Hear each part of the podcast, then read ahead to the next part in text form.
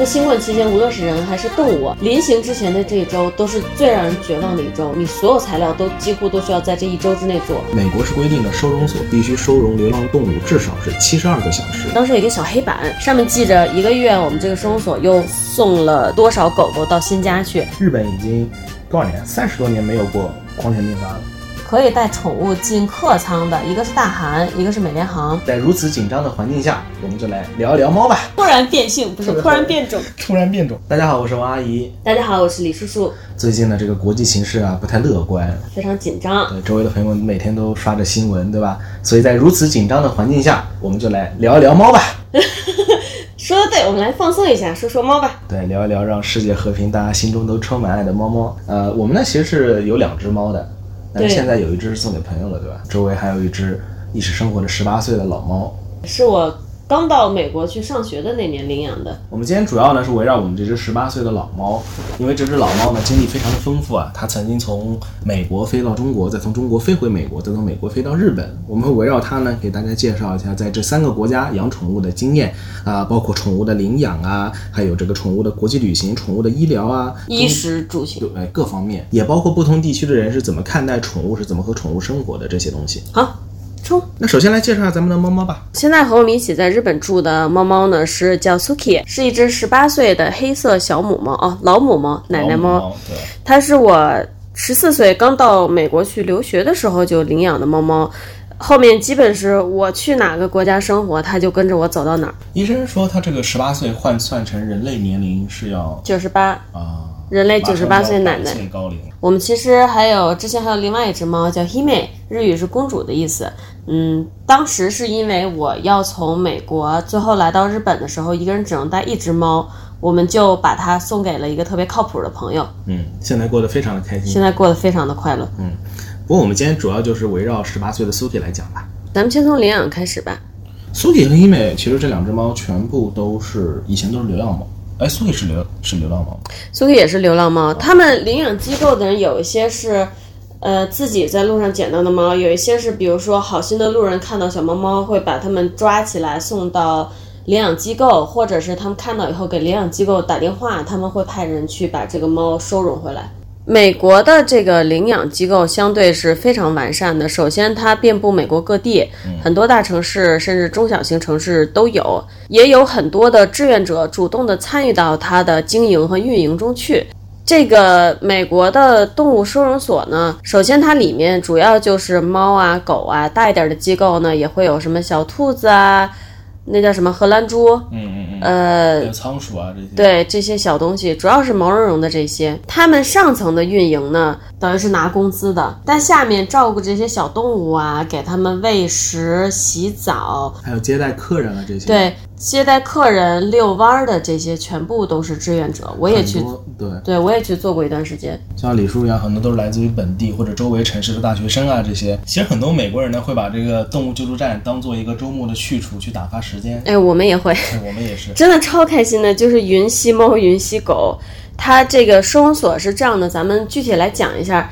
一般情况下，你过去了以后呢，它每一个猫猫啊、狗狗都有自己的小房间，狗狗的大一点儿。他们的工作人员呢是会按时每天一定会陪这些小动物玩儿，然后狗的话呢就一定会带它出去遛弯儿。你作为这个围观群众去了以后，先是你就在里面乱转，看到喜欢的猫猫狗狗以后呢，就是你比较喜欢的话，有的收容所会有那种小房间，你可以填一张表申请，填完你的个人信息以及你家里是否要有其他宠物，类似于这种东西之后呢，你把那个表交给志愿者。他要把你看上眼的毛孩子呢，跟你一起带到小房间里去，你可以和他共同相处玩一段时间，感受他的性格。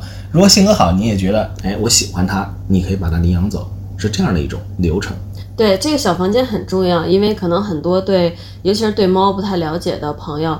会觉得，哎，看他自己在自己小笼子里玩这么开心，好就是他了。其实不是这样的，你要把它带到这个小房间里，看他到底亲不亲人，看他会不会习惯性的咬人，看他跟玩具互动量大不大，各个方面，对不对？很多你看起来在笼子里特别可爱的小猫，它可能到了这个小房间，你跟它互动的时候，它是完全不亲人的，那可能就和你想象中的差的比较远，你就要考虑是不是我再换一只猫试试。除此之外呢，我们当时经常去收容所玩的时候，也看到了另外一种现象，就是很多家庭会带着他们已经养好的宠物来收容所。这种时候其实也会用到这个小隔间，就是你把你已有的狗狗或者猫猫带到小隔间里去，然后你再带入你想要带入家庭的新成员，看他们之间相处的是否融洽，能不能相处，然后再决定是否要养它。然后，如果你已经决定带一只猫或者狗回家呢，其实你是可以比较放心的。美国这边呢，一只在野外的动物被收容回来之后，首先会给它们进行一个非常完善的身体检查，完了以后呢，都会植入芯片。植入芯片以后呢，每一只猫猫狗狗还都会进行绝育。你带回家的就是一个你完全不用操心的，而且它领养的费用也不是很高。其实刚刚说到这个。动物收容所的这个志愿者机制啊，我突然想到咱们当时经常去的那个收容所啊，它里面大门进去以后有个非常大的一个角落，围着那个围着围栏，那里面全都是过来的客人，他们 drop off 就是他们丢下的自己不需要的呃猫粮啊、狗粮啊，还有猫玩具啊各种用品。我印象非常深刻，是我第几次去的时候，我看到里面有个巨大的那个充气游泳池，我是都不知道这是给孩子玩的还是狗玩的，因为那个充气泳池上面有很多破口。啊，他用那个胶带就贴贴着，是补起来的。对对对，补起来的。就以前不是 YouTube 经常给广告嘛，就是美国人做的特别屌的，可以用这个胶带做一艘船的那种墙好家伙，就是类似于那种黑胶带贴在上面。美国人确实可以。美国的这种收容机构，它除了上面运营的那一部分工作人员以外，基本上完全是靠志愿者啊，还有周围的居民大家维系起来的。大家就是怎么说？自主自愿维系起来的一个组织，对，还有各种捐助、社区捐助，你知道吗？那个网站上我去，就是那个收容机构的网站，我去看的时候嘛，我还看到上面有一个巨大的广告，就是说号召大家把自己没用的二手车或者房车捐捐给他们。除此之外呢，美国有很多大超市，比如说像 Petco，它是专门卖宠物用品的嘛，它的大小跟咱们一般去的人类的食品超市也差不多了。里面不光是你可以带宠物进去。然后给他们在里面安排洗澡啊、修毛啊这些，他们自己也会定期，比如说每个周末和周围的宠物收容组织合作，把宠物收容组织的小动物放到他们的店里。然后也进行一个，比如说周末的领养活动。同时呢，这些宠物用品的超市，它长期的都是有你收银的时候，它就有一个募捐箱，里面募捐到的钱就是给这些收容所的小动物用的。其实我们当时两只猫都是从类似于这样的大型的收容所里面领养回来的嘛。我还记得非常清楚，就是黑妹，就是咱们以前那只小猫领养的时候特别便宜，不但没花钱，还赚了钱。当时呢，是因为这个收容机构有办活动。呃，是两岁以上的猫啊，年纪比较大的猫，它很便宜，只要好像只要五刀，我记得五美金领养它只要五刀。然后那个时候因为是全体活动嘛，小猫也便宜，小猫我记得是四十几美金。嗯，但是小猫本来就偏贵。对，小猫本来就偏贵嘛。我们当时领养黑妹的时候嘛，因为它已经是两岁以上了，所以领它的时候只花了五美金。然后呢，宠物收容所还送了咱们一袋猫粮，这袋猫粮呢值四块九毛九，也就是五美金。拆开猫粮之后呢，上面还贴着一个，里面还送了一张 coupon，就是打折券。这张打折券呢，就是你再买同品牌猫粮，再给你减五美金。怎么算来算去，好像赚就是不知道赚了多少，倒赚五美金就是这样的感觉。我们两个是比较支持，就是不能说反对购买啊，但我们两个也比较支持领养，支持领养，就是咱们应该叫成年宠物。对，它的原因是，尤其是猫这个东西。很多人觉得啊，小猫可爱，我从小养它，它就亲我啊，它就亲人。其实不完全是这个样子的。小猫阶段你是很难看出它的性格是安静的呀，还是爱闹的呀。它基本上在幼猫时期，所有猫看来都非常爱闹。它要到它成猫以后，性格逐渐稳定了，才会你能看出每个猫的区别。如果这时候你其实是想要一只活泼的或是安静的猫，你不如去选择成猫。看看它已经稳定下来的性格状态，它基本就不会再变了。而且还有一点就是，成猫在美国领养就很便宜嘛。咱就是说吧，愚蠢的蓝星人就不要妄图去预测猫主子的长大之后的性格，就预测不到的，预测不到的。其实吧，美国的这些领养机构为了控制住宠物的数量啊，野生动物的数量，也算是煞费苦心了。对，咱们当时领养 Hime 的那个机构，我看了一下，他们从一八九二年开始啊，就已经开始推行廉价绝育手术。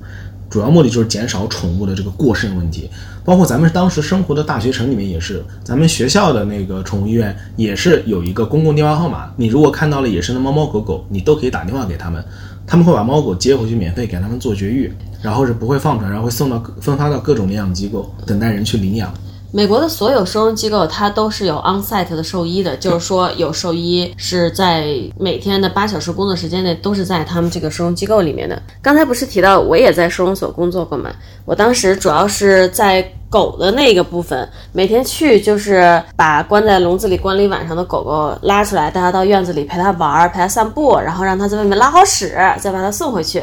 我们当时志愿者女性真的特别特别多，男性也有，但是我觉得就一两个，其他几乎都是女性。但是在收索真的是很快乐，我觉得非常非常快乐，那段时间我的微信就是每天都充斥着李叔叔给我发的各种狗狗的照片。特别可爱。而且美国收索的那个最多的狗就是斗牛吧，可能在国内风评不是特别好，觉得很凶。那美国都是大型犬为主，对，美国都是大型犬为主。美国很多人他想去领养小型犬的时候，他要在收容所可能要蹲上好几个礼拜才能蹲到自己喜欢的小型犬。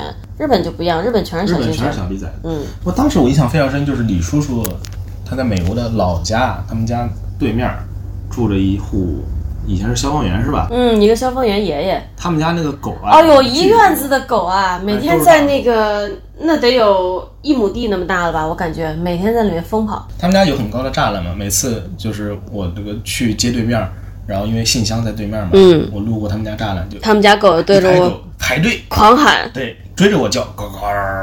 对，而且我感觉他们家，因为我们做邻居做了十几年了，他们家一直就有那么多狗，估计就是生完了小狗，接着养，一家一家人养着一家狗那种感觉。应该是的。当然，就是说，刚才咱们前面说了美国收容所这么多优点，美国目前依然面临着这个宠物过剩的问题，对野生的猫狗过剩的问题。我觉得他们已经很努力在改善了，但是中国和日本比，在路上看到的野生猫狗已经非常少了，几乎看不到了，可以说。对日本的路上已经完全没有野生的狗了。对，但猫但美国，美国路上也完全没有野生的狗了到了其实，但猫的问题还是很难解决。美国为什么看不到呢？因为美国几乎是全体民众都有这个意识了，他如果看到了野生的动物啊，没有带挂牌的，他就会给收容所打电话。对，就控制这种野生动物的数量。对但是呢，收容所也不是做白工的，因为大部分也全都是靠社会资助以及政府拨款，嗯，所以收容所实际上是有严格规定的。它的收容，因为它的收容能力啊，还有它的志愿者的数量都有限，它不能无限的说这个小动物没有人养，我就把它养下去。对，美国是规定的，收容所必须收容流浪动物至少是七十二个小时。超过七十二个小时之后呢，根据各个地方和收容所有所不同，有些是四到五天，有些是七天左右。但超过自我规定的这个时间呢，宠物就会被安乐死。安乐死还是有的，但是像我之前工作过的那个收容所，我们这帮志愿者真的是每天非常非常努力的照顾这些小动物。然后呢，如果有人来看狗，就给他们介绍，给他们安利。让希望这个狗狗能找到一个新家。我们当时有一个小黑板，上面记着一个月我们这个收容所又送了多少狗狗到新家去，一个月最多的时候能有三四十只吧。被送出去，每个月大家看到这个黑板上的数字都特别特别开心，因为你把它送出去了，它就有新家了，有好的生活了。如果送不出去，我们只能是尽力而为的收容它，收容不了，那就没有办法了。当然，美国我觉得正在步入一个比较好的良性循环，在宠物收养这部分，大部分民众都非常乐意去收养一只流浪猫或者流浪狗。我们当时在美国的朋友中间呢，养宠物的非常多。呃，这些朋友里面，据我所知啊，我只知道一个朋友，他的狗是啊，他的对他的狗是购买的，其他的全都是从收容所领养的。而且我自己感觉，你从收容所领养是有一种幸福感的。这个狗狗或者猫猫被你领养以后，它会特别依赖你，尤其是狗，对吧？猫有没有心咱们不懂，尤其是狗。而且你自己看着这样一个以前只能在收容所或者街上的小动物被你带回家，过上更快乐的生活，每天开开心心的时候，你自己的幸福感也是很高的。其实很真实，就是我那个时候养了那个黑妹嘛，然后我经常发她的照片嘛，然后很多国内朋友会问我多少钱买的，这么好看，我我我给他们回复五美金。很谨慎的回复五美金，特别逗。哦，说到这个啊，刚刚咱们不是聊到安乐死嘛？我去这做这期节目搜资料的时候，我发现就是，呃，之前咱们常去玩的那个宠物收容所，它最近也提供了这个安乐死服务。嗯当然，这个安乐死是指在被病痛折磨的猫狗啊，就是主人也不想看到它受苦，或者是自身经济实力有限，在这种情况下选择安乐死，挺有趣的，就分享着玩玩吧。它如果主人不在场陪同，收费是六十美金。如果主人需要在场陪同，或者是紧急安乐死，就出什么突发状况，非常的痛苦，天哪！是一百一十美金。是这样的一个收费标准，也挺有趣的。还行吧，你跟美国的比起来，跟美国其他方面比起来，它不算特别贵。不算特别贵，还 OK。那美国收容所先讲到这里，下面我们讲一讲日本的这个你怎么获得一个得一个宠物？对怎么获得一个宠物。其实日本首先给我的最大的感觉就是它没有那么多收容所，不常见。不过日本我也是从来没有看到过流浪的狗，只有流浪猫，对，而流浪猫都过得很好。过得非常快乐，非常快乐。我觉得日本的流浪猫应该比美国过得还要好一些，嗯，嗯，因为它整体日日本整体国家环境好，人民群众真的很喜欢喂野猫。嗯，我们这边公司楼下就有很多野猫嘛，经常晚上会有一个，我感觉像是上班族大叔吧，开着一个就是面小面包车，小面包车，他会小面包车里会带五六个就是猫饭盆嘛，给他们喂饭、喂干粮、喂罐头。他那个车一来，后面就跟着一排猫，对，然后五六只猫。然后他把他饭盆拿出来摆一排，然后小猫就在那，野猫就在那一排吃好，非常快乐。吃完以后就跑附近一趴，嗯，而且我们附近的猫还有很明显的这个群落关系，有那么几只猫关系是比较好的，一直躺在一块儿。然后又有那么一些外来的猫，白天是永远看不到的，只有它的面包车出现的时候，这些外来的几只猫就在旁边虎视眈眈，就看着，然后等那个本地猫吃完，它们都都都跑过来，再继续吃。都都都跑过来，小生死很多对。日本也是有领养的啊，嗯、线上领养的比较多，很轻松就能查到，你就谷歌一搜就有。啊但是，嗯，日本跟美国不一样的一点是，它的这个领养审核机制比美国严格超多的。而且我之前有在网上看到说，比如说外国的留学生如果到了日本，你领养的这个怎么说呢？手续是非常复杂的，而且还不一定能通过。他就怕你留学生一上头养个小猫小狗的，过两年你毕业了，猫猫狗狗没去处了，他怕这个。他们其实不太愿意让就是短期居住的人领养的。啊，我非常能理解这一点。我也非常能理非解，但怎么说呢？我就觉得说，你想好自己能不能在毕业的时候把这个猫猫或者狗狗跟你一起带走。如果不行，领养的时候就考虑考虑，或者最后托给朋友。但其实我们周围朋友养动物以后，大家都还蛮负责的哈。嗯，日本有很好玩的，日本它的那个超市啊，像那个 Kona、Kinds 这种超市里边都有巨大的那种宠物的，就贩卖宠物的那么一个区域嘛，大部分都是有品种的狗。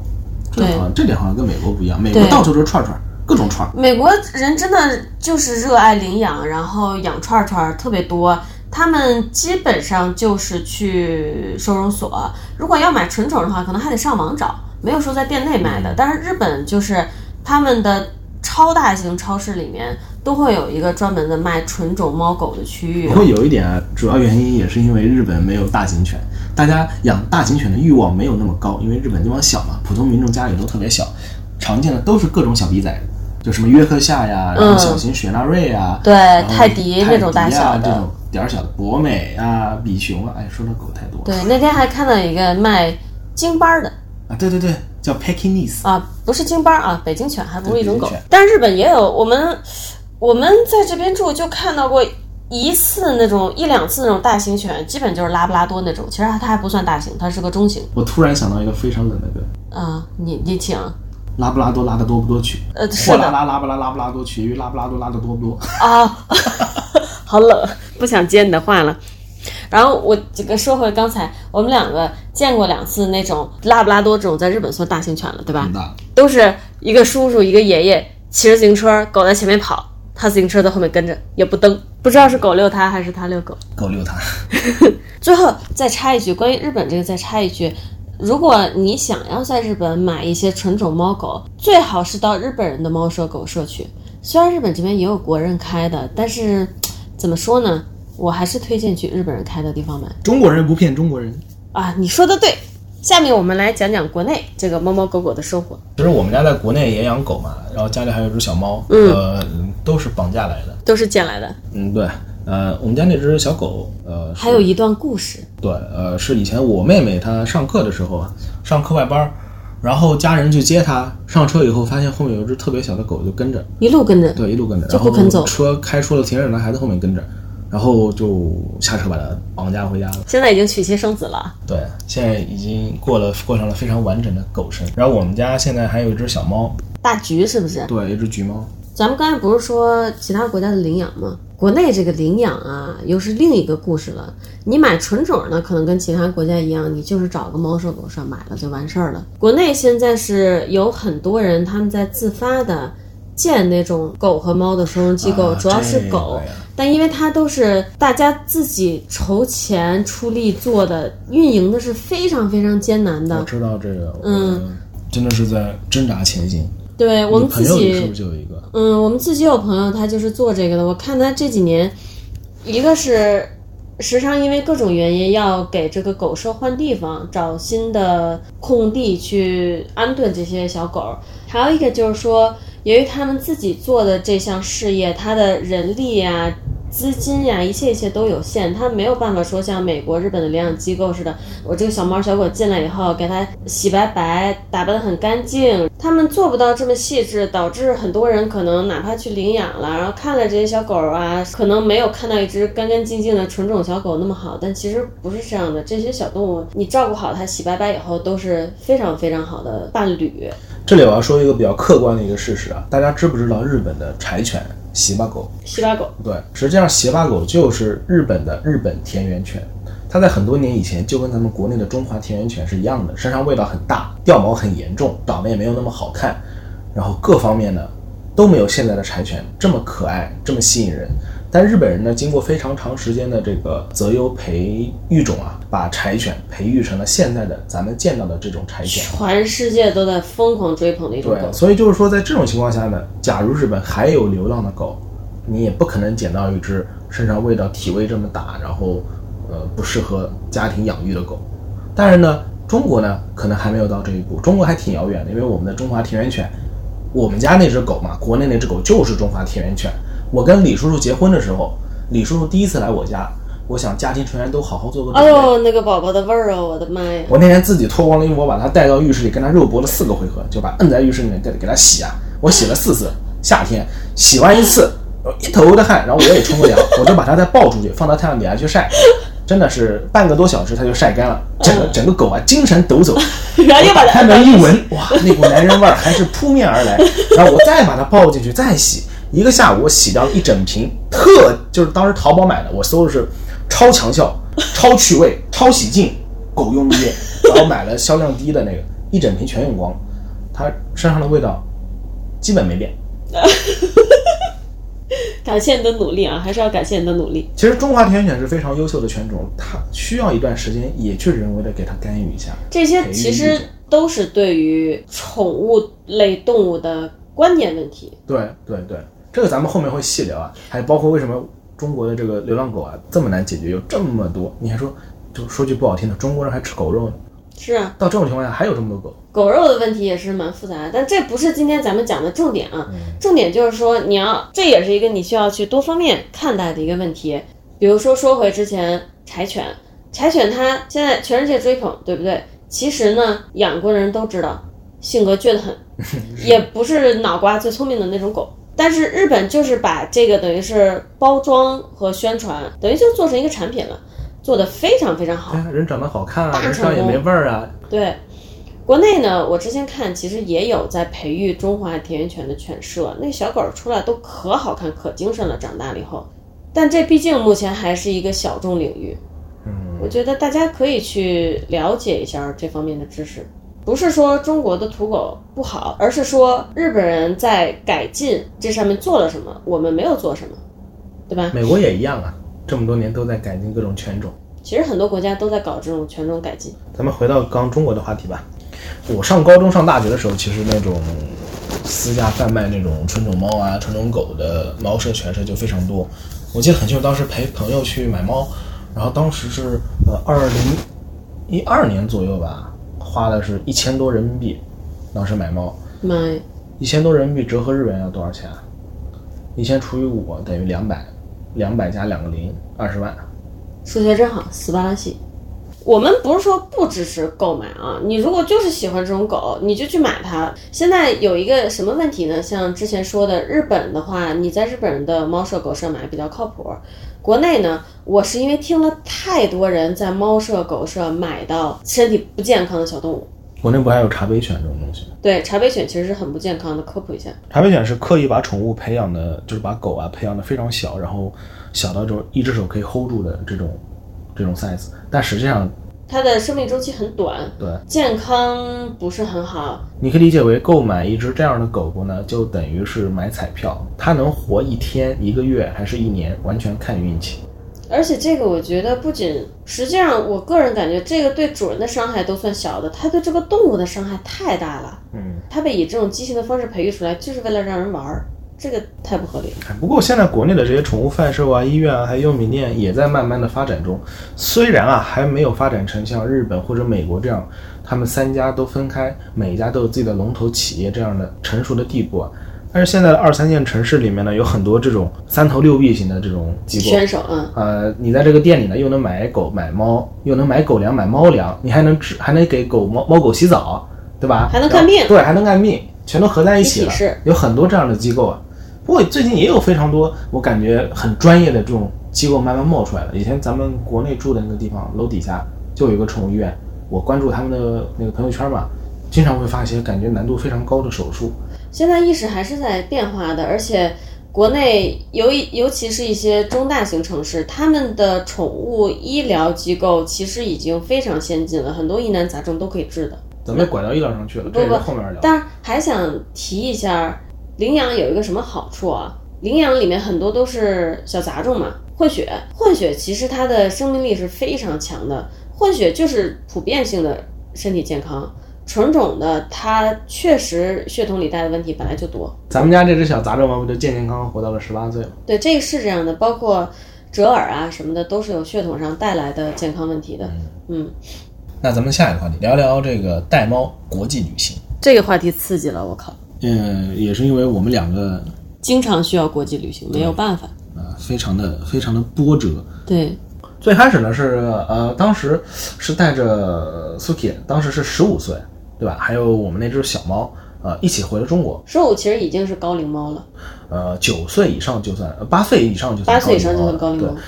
第一次确实蛮紧张，做超多的功课。很害怕那个带它回去。当时甚至还加了一个带猫回国的群啊，想去学习知识，在大眼仔上不知道搜了多少多少东西。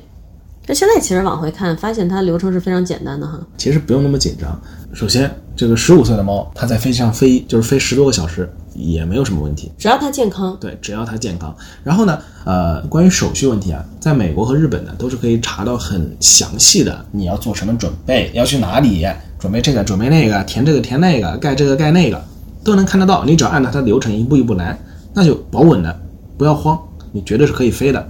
首先呢，一切都要从选航空公司开始。我们是比较建议带你的宠物跟你一起进客舱的，因为呢，一般情况下如果不进客舱，你就是货舱。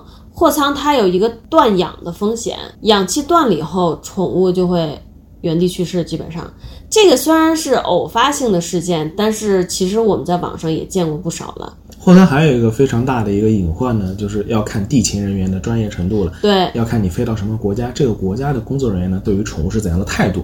也有很多的事件是地勤人员将装有宠物的笼子拎出来的时候，非常的不小心，导致笼子打开。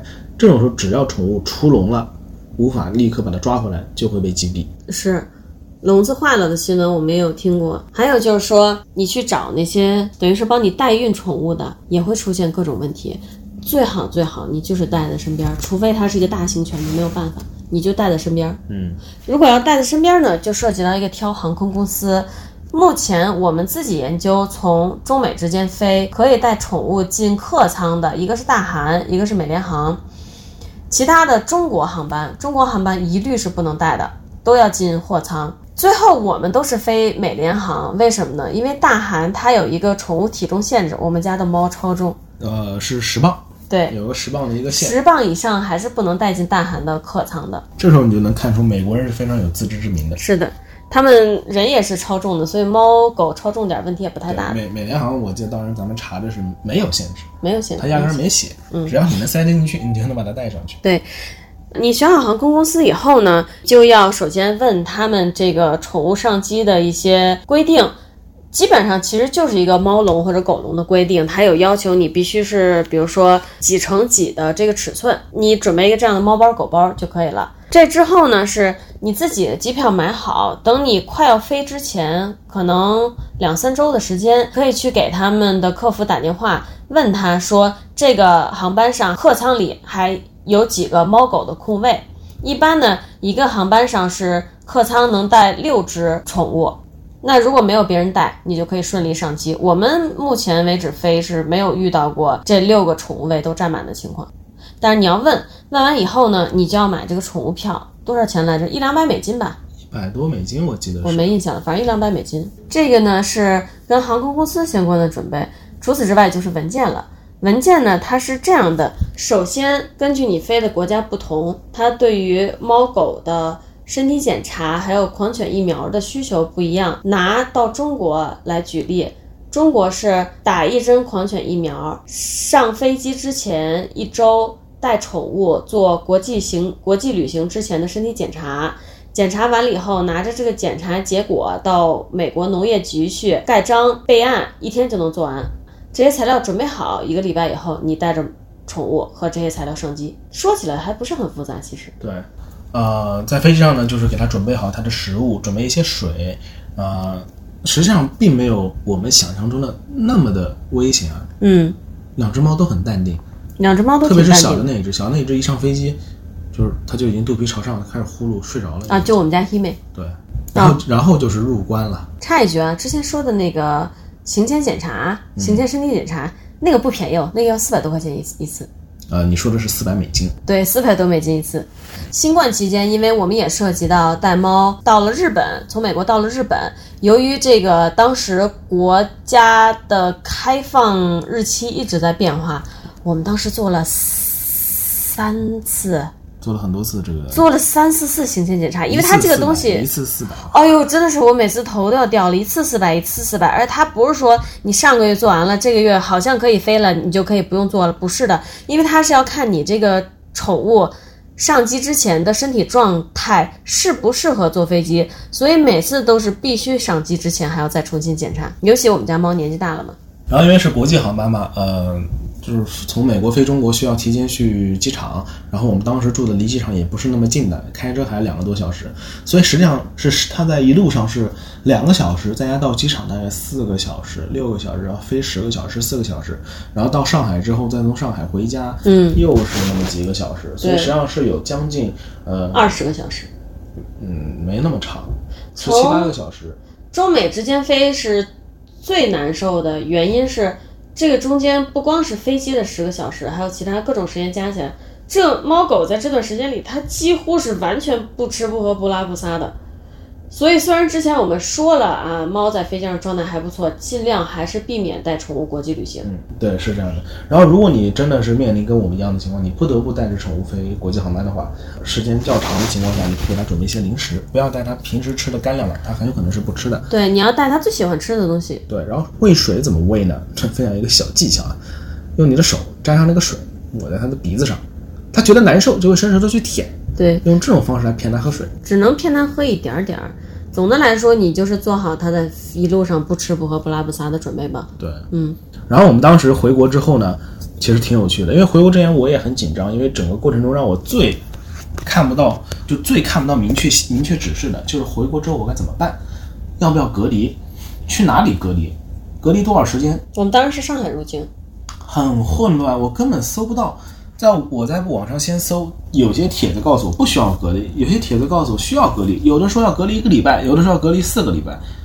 我后来才发现是根据机场，根据每个地方它的规定都完全不一样。对我们之前还考虑过广州入境，因为广州是不需要隔离的。啊，是当时那个时候不需要隔离。啊，这里面的具体原因我已经忘了，但是我问了我广州那边本地的朋友，他们说确实是不需要隔离，并且根据他们的说法，他们说是因为啊那个。机场的检验检疫的设施呀，要翻新还是要怎样？所以他那段时间他就没隔离，因为他没人去查了，所以就不需要隔离了。但是当时为什么没有考虑广州呢？是因为之前说的宠物一定我们一定要把它带在客舱，然后你如果广州落地了，要从广州再飞上海这一段距离，国内任何航空公司都是只能把宠物放在货舱的，我们觉得非常不安全。最终呢就不愿意走这条路，还是走了上海。对，上海也是搜不到，打电话给海关，然后打电话给这个检验检验局，他回答似乎都不一样。我不知道该怎么办，最后呢还是去淘宝找了上海那帮做清关的，有人做清关，我就问了一下，说这怎么办？他们跟我说啊，一只猫收我一千块，干啥？就可以保证你不被隔离。哦，但是最后我们也没有这么做，没有这么做。我们当时想法就是，如果要隔离，那就隔离好了，对对吧？反正入海关，我们猫文件都是全的，你怎么说我们就怎么做，住的离上海也不远。对，结果最后也没有被查，就根本没有人，根本没有人管，根本没有人管。就让我非常疑惑。那直到后来啊，后来我听朋友说，大概是上海的，当时是浦东国际机场嘛，嗯，浦东是这样的，人多的时候他懒，他就不查了，查不过来，人太多了；人少的时候他就一个个查，查到的是确实要隔离的，大概就是这样一种感觉。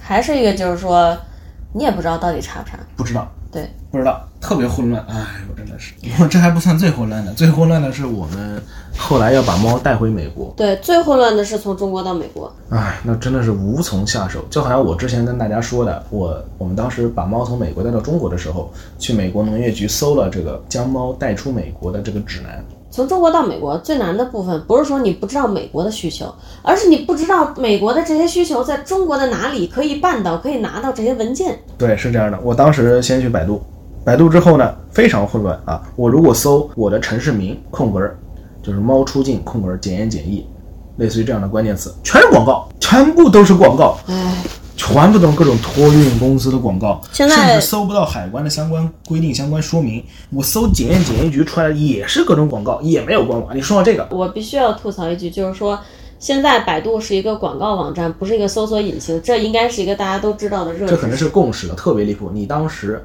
之前我有搜过日本驻上海大使馆，我在百度搜索，我甚至搜不到日本驻上海大使馆的官网，我翻两三页都找不到，最后还是去谷歌的。谷歌嘛，上来第一个就是，这真的有够离谱的，真我的是。不理解。总之吧，然后我的这个流程啊，真的是乱兜圈子。我按照我脑海里，我想啊，这个宠物出境应该是找检验检疫所的，检验检疫局吧。我就搜索我们那个市的检验检疫局的电话，我找到这个电话，打电话过去以后呢，他们接了电话跟我说，他们不管这个，你要问海关。于是我又给海关打了电话，海关接了电话以后说。不知道啊，这个要问检验检疫所呀。我说，可是检验检疫所说找你们海关呀。海关说，哦，我知道了，那你去找你们所在街道的街道办居委会吧。好家伙，然后呢，我就打电话给这个我所在那个区的街道办居委会，我说我的猫要出境，海关跟我说让我找你们办理。然后那边的工作人员说我们不接这个啊，他们跟我说你要去找县级以上动物卫生监督部门出具的狂犬病检测证明啊。我就问他什么是县级以上动物卫生监督部门，他说你随便找个宠物医院就行啊。然后我就真的我就真的随便找了一个宠物医院，我去那宠物医院，我说我需要出具狂犬病检测证明，他们很疑惑，你个猫你要什么狂犬病检测证明？然后当时我我们还是个二线城市呢，我给这个宠物医院科普了猫也有可能得狂犬病之后，他们说你要这个证明你，给一个宠物医院科普了猫也能得狂犬病，他们那个宠物医院很有可能只给狗打过，没有人带猫来打过这个东西。因为啊，你知道为什么吗？因为这是这样的啊。我的点在于，一个宠物医院里一定有医生，是这样的，医生确实是有，但这医生很有可能是外面，就是他医生是来打工的，然后老板呢可能对这个根本不懂。啊，像当时那个宠物医院呢，它有二楼，二楼是有医生的，他们是知道的。一楼那个老板在他眼里，国内猫要打的叫猫三联，还记得吗？叫三联，对啊实，际上是三联装疫苗这么个意思。嗯，他这一针下去有三个疫苗在一起，所以叫猫三联。所以他不知道狂犬病疫苗是什么，他只知道猫三联，就开始跟他扯皮。当时个老板就在那儿嗑瓜子跟我扯皮，扯到哪儿？他扯到你要这个证明干嘛？我说我要带这个猫出境。他说啊，这你找海关呀。啊，怎么又找回海关了？我说我给海关打过电话，他说哎，那个人肯定不懂。我有个朋友在海关的，他就把他朋友的微信推给了我，啊我就直接联系了本地海关里面他的那个朋友，他亲戚吧应该是。啊，这然后我从才算是找到了我要去哪里，确实是要找海关。但是啊，实际上是在一八年的四月份，我们那个城市的检验检疫局，它的它的职能啊并入了海关。其实你想啊，一八年四月的时候并入的，我们当时要给猫办出境，已经是一年以后的事儿了，但是很依然这么混乱。海关一楼这个接电话的这个人啊，他自己不知道，所以他还让我去找检验检疫局，你懂吗？或者有可能他表述没清楚，他让我打楼上的电话，他不管转接，啊，我不知道，反正就是最后莫名其妙我兜了这么大一个圈子，一个礼拜每天都在跑这跑那打电话，最后是一个宠物店的老板，他的亲戚在海关工作，才算把我给绕进去了。就是这个宠物店老板，他给我出了一个检验证明，让 我觉得非常不能理解的是，我们给猫做的这个狂犬病检验证明，它上面它的这个小本本啊，封面上画了一条狗，写的是中华人民共和国犬证。哎呦，突然变性不是突然变种，突然变种。总之吧，然后我拿到这个证明之后嘛，两个犬两本犬证，我拍了照片，然后发给他那个在海关工作的亲戚，然后他海关工作亲戚又推了另外一个他的像像上面不知道那个领导还是什么吧，就管这方面部门的这么一个人推给我，我加了他好友，我跟他说这个事儿，对方说好，那咱们约个时间吧，你什么时候来海关？我说行。然后他说那天我也叫两个记者啊，我当时说行，然后我说不对，叫记者干嘛？他说哎呀，这是我们很少做这个猫出境吧，哎，报道一下，报道一下。报道一下啊。那行吧，那天我还精心打扮了一番，你还精心打扮了一番，当然简单说就是没有穿拖鞋，穿 了一双球鞋。他一年三百六十五天都是穿拖鞋。总之那天我们就带着那个我们家两两个猫去了嘛，啊，当时对不对？就冲击非常大。呃，我到了这个办公室，到那个楼层，呃，他的办公室就一就他一个人，哎，那海关的楼老气派了特别大，特别大。然后里面还有有保安，就是穿军装站岗的啊，里面空旷无人，毕竟是国家政府，真的是空旷无人。空旷无人。我们进去之后的前一个小时左右吧，只见到了两个人，一个是呃加我微信跟我预约的那个那个人。我们当时到那一层推开门进去，他抽着烟喝着茶在玩空荡接龙，整个办公室偌大办公室就他一个人坐在中间，我也好想玩空荡特接龙。别清闲，桌上什么东西都没有。然后看到我们来了说啊，你们先坐一会儿啊。那怕不是个新的海关大楼，看上去真的是空无一人，空无一物。我印象里在那儿已经处了很久了。我们后来见到的第二个人呢是，他从外面走廊里就是溜达过另外一个就是 我好有印象，政府机关的大爷，然后他转进来，然后嘴嘴里叼叼了一根烟，然后问他，哎，这这是？然后他说啊，这是今天办理业务。他说哦，你们好，你们好。然后从兜里又掏 掏了一包烟啊，丢在桌上，那这包你拿去抽，然后就走掉了。后来记者也来了，当然这个所谓的记者也是让我我见识个妹妹哈，印象深刻妹妹。。两个年轻妹妹，呃，实际上也不是什么专业的记者，因为他们连设备都没有，他们是拿着手机啊，拿着手机屁股采访的，这非常真实。然后记者一来，然后他上去跟记者握个手，然后说走吧，我们上去，就带着我们上去了嘛。海关很高嘛，当时上了十几楼，我忘了，一个人都没有。对他们电梯出来后要先等另外一个人，他坐另外一部电梯上来，打电话叫过来的，上来先哎点个头，然后拿钥匙给我们开个门，然后我们进到那一整个楼层，全是实验室一样的感觉。去了其中一个实验室，然后问我们两两个猫嘛，问你们哪个猫脾气好一点啊？然后我们把我们小的那只猫给抱出来，说好，抱在手上，我抱着猫，它站在我旁边，后面是实验室的背景，记者拍了个照片，好了，检测完毕。这可以说吗？这种东西可以说吗？我们只是阐述事实而已，确实很离谱虽然槽点很多啊，但其实他们那儿的工作人员都很 nice 的，态度超好，啊！人老好了，人人老好了，真的，甚至甚至要恨不得给我抽华子。人老好了。对的，然后我们就回去了，下去以后就证明就开出来了，我魔幻的这个检疫检测就结束了。证明的这个文件啊，看起来是非常正式的，只不过这个流程啊，让人很疑惑。其实我当时拿到证明，但我最担心的是在美国入境，如果他要看你在中国打的狂犬病疫苗接种证明，我掏出一个上面画着狗的小本子给他，他会不会？但其实人家不看，人家只看最后海关出具的这份正规的文件。对，还是就是说多提一嘴，这个不分国界，国际旅行中一个乘客只能带一个宠物，无论他是跟你进客舱还是去货舱都一样的，一个人就一个。那不过当时美国入境以后就没有隔离吧？我记得没有隔离了对吧？直接嗯就出来了，出机场很快。因为他看你文件里都写着狂犬疫苗都打好了嘛，他就不用你隔离了。然后就是最严苛的日本了。日本它我们两个超惨，一个是它本身隔离的和检测的规定就严格，还有一个就是他妈赶上了新冠。对，如果你就是什么准备都不做，直接带宠物过来，他就是强制要求你半年。对，但这个大部分人都是不需要经历的，原因是你在进入日本之前把他要求的准备做好，你就可以避免这个东西。首先呢，就是如果你带猫狗进日本，你基本不可能说我一拍脑，嗯我一拍脑袋，今天想到了，明天就带着猫狗飞了。这个入境是一定会隔离六个月的。你要提前规划行程，先尽快给宠物打好一针狂犬疫苗。完了以后，一个月之内再打第二针狂犬疫苗。打完以后就抽血去检测血清，就是检测这个狂犬疫苗有没有效。在这个以后，你要再等半年。完了，你就可以带着你的宠物入境日本，不用隔离宠物了。他实际上意思就是说，你让你的宠物啊，在其他国家提前隔离了半年，这么一个意思。对，所以你如果带宠物到日本，基本要提前至少半年啊，至少八个月做准备。不过也是由于这个原因，由于日本非常严格的这个政策，日本已经多少年，三十多年没有过狂犬病发了。美国也已经非常久没有过狂犬病发了。最近的一例是几年前，在一个非常非常野、非常偏远的山里，有一个野生动物身上检测出狂犬病啊，但是城里已经没有，完全没有了。为了准备把这个猫弄到日本，我跟王阿姨呢是一个在日本努力，一个在美国努力。我在美国，一个是带猫做各种的疫苗啊、检测呀，就是把美国这一套弄好。王阿姨她在日本就是，哦呦，跟日本那边的什么成田机场的那个，也是检验检疫所。不停的去确认日本这边需要的文件，不过日本还是比较友好的，它也是可以在检验检疫局的官网上可以看到你要需要准备哪些手续，非常明确，很明确。而日本人本身他有一种比较死板、办事儿非常死板的这种风格，就在这种时候会显得非常靠谱。我们当时去呃美国农业局盖章，盖到这个章呢，这文件呢，检验检疫局的工作人员会建议你扫描一份，先发给他们看一下，帮你确认它完全没有问题，然后呢，你再带着猫上飞机。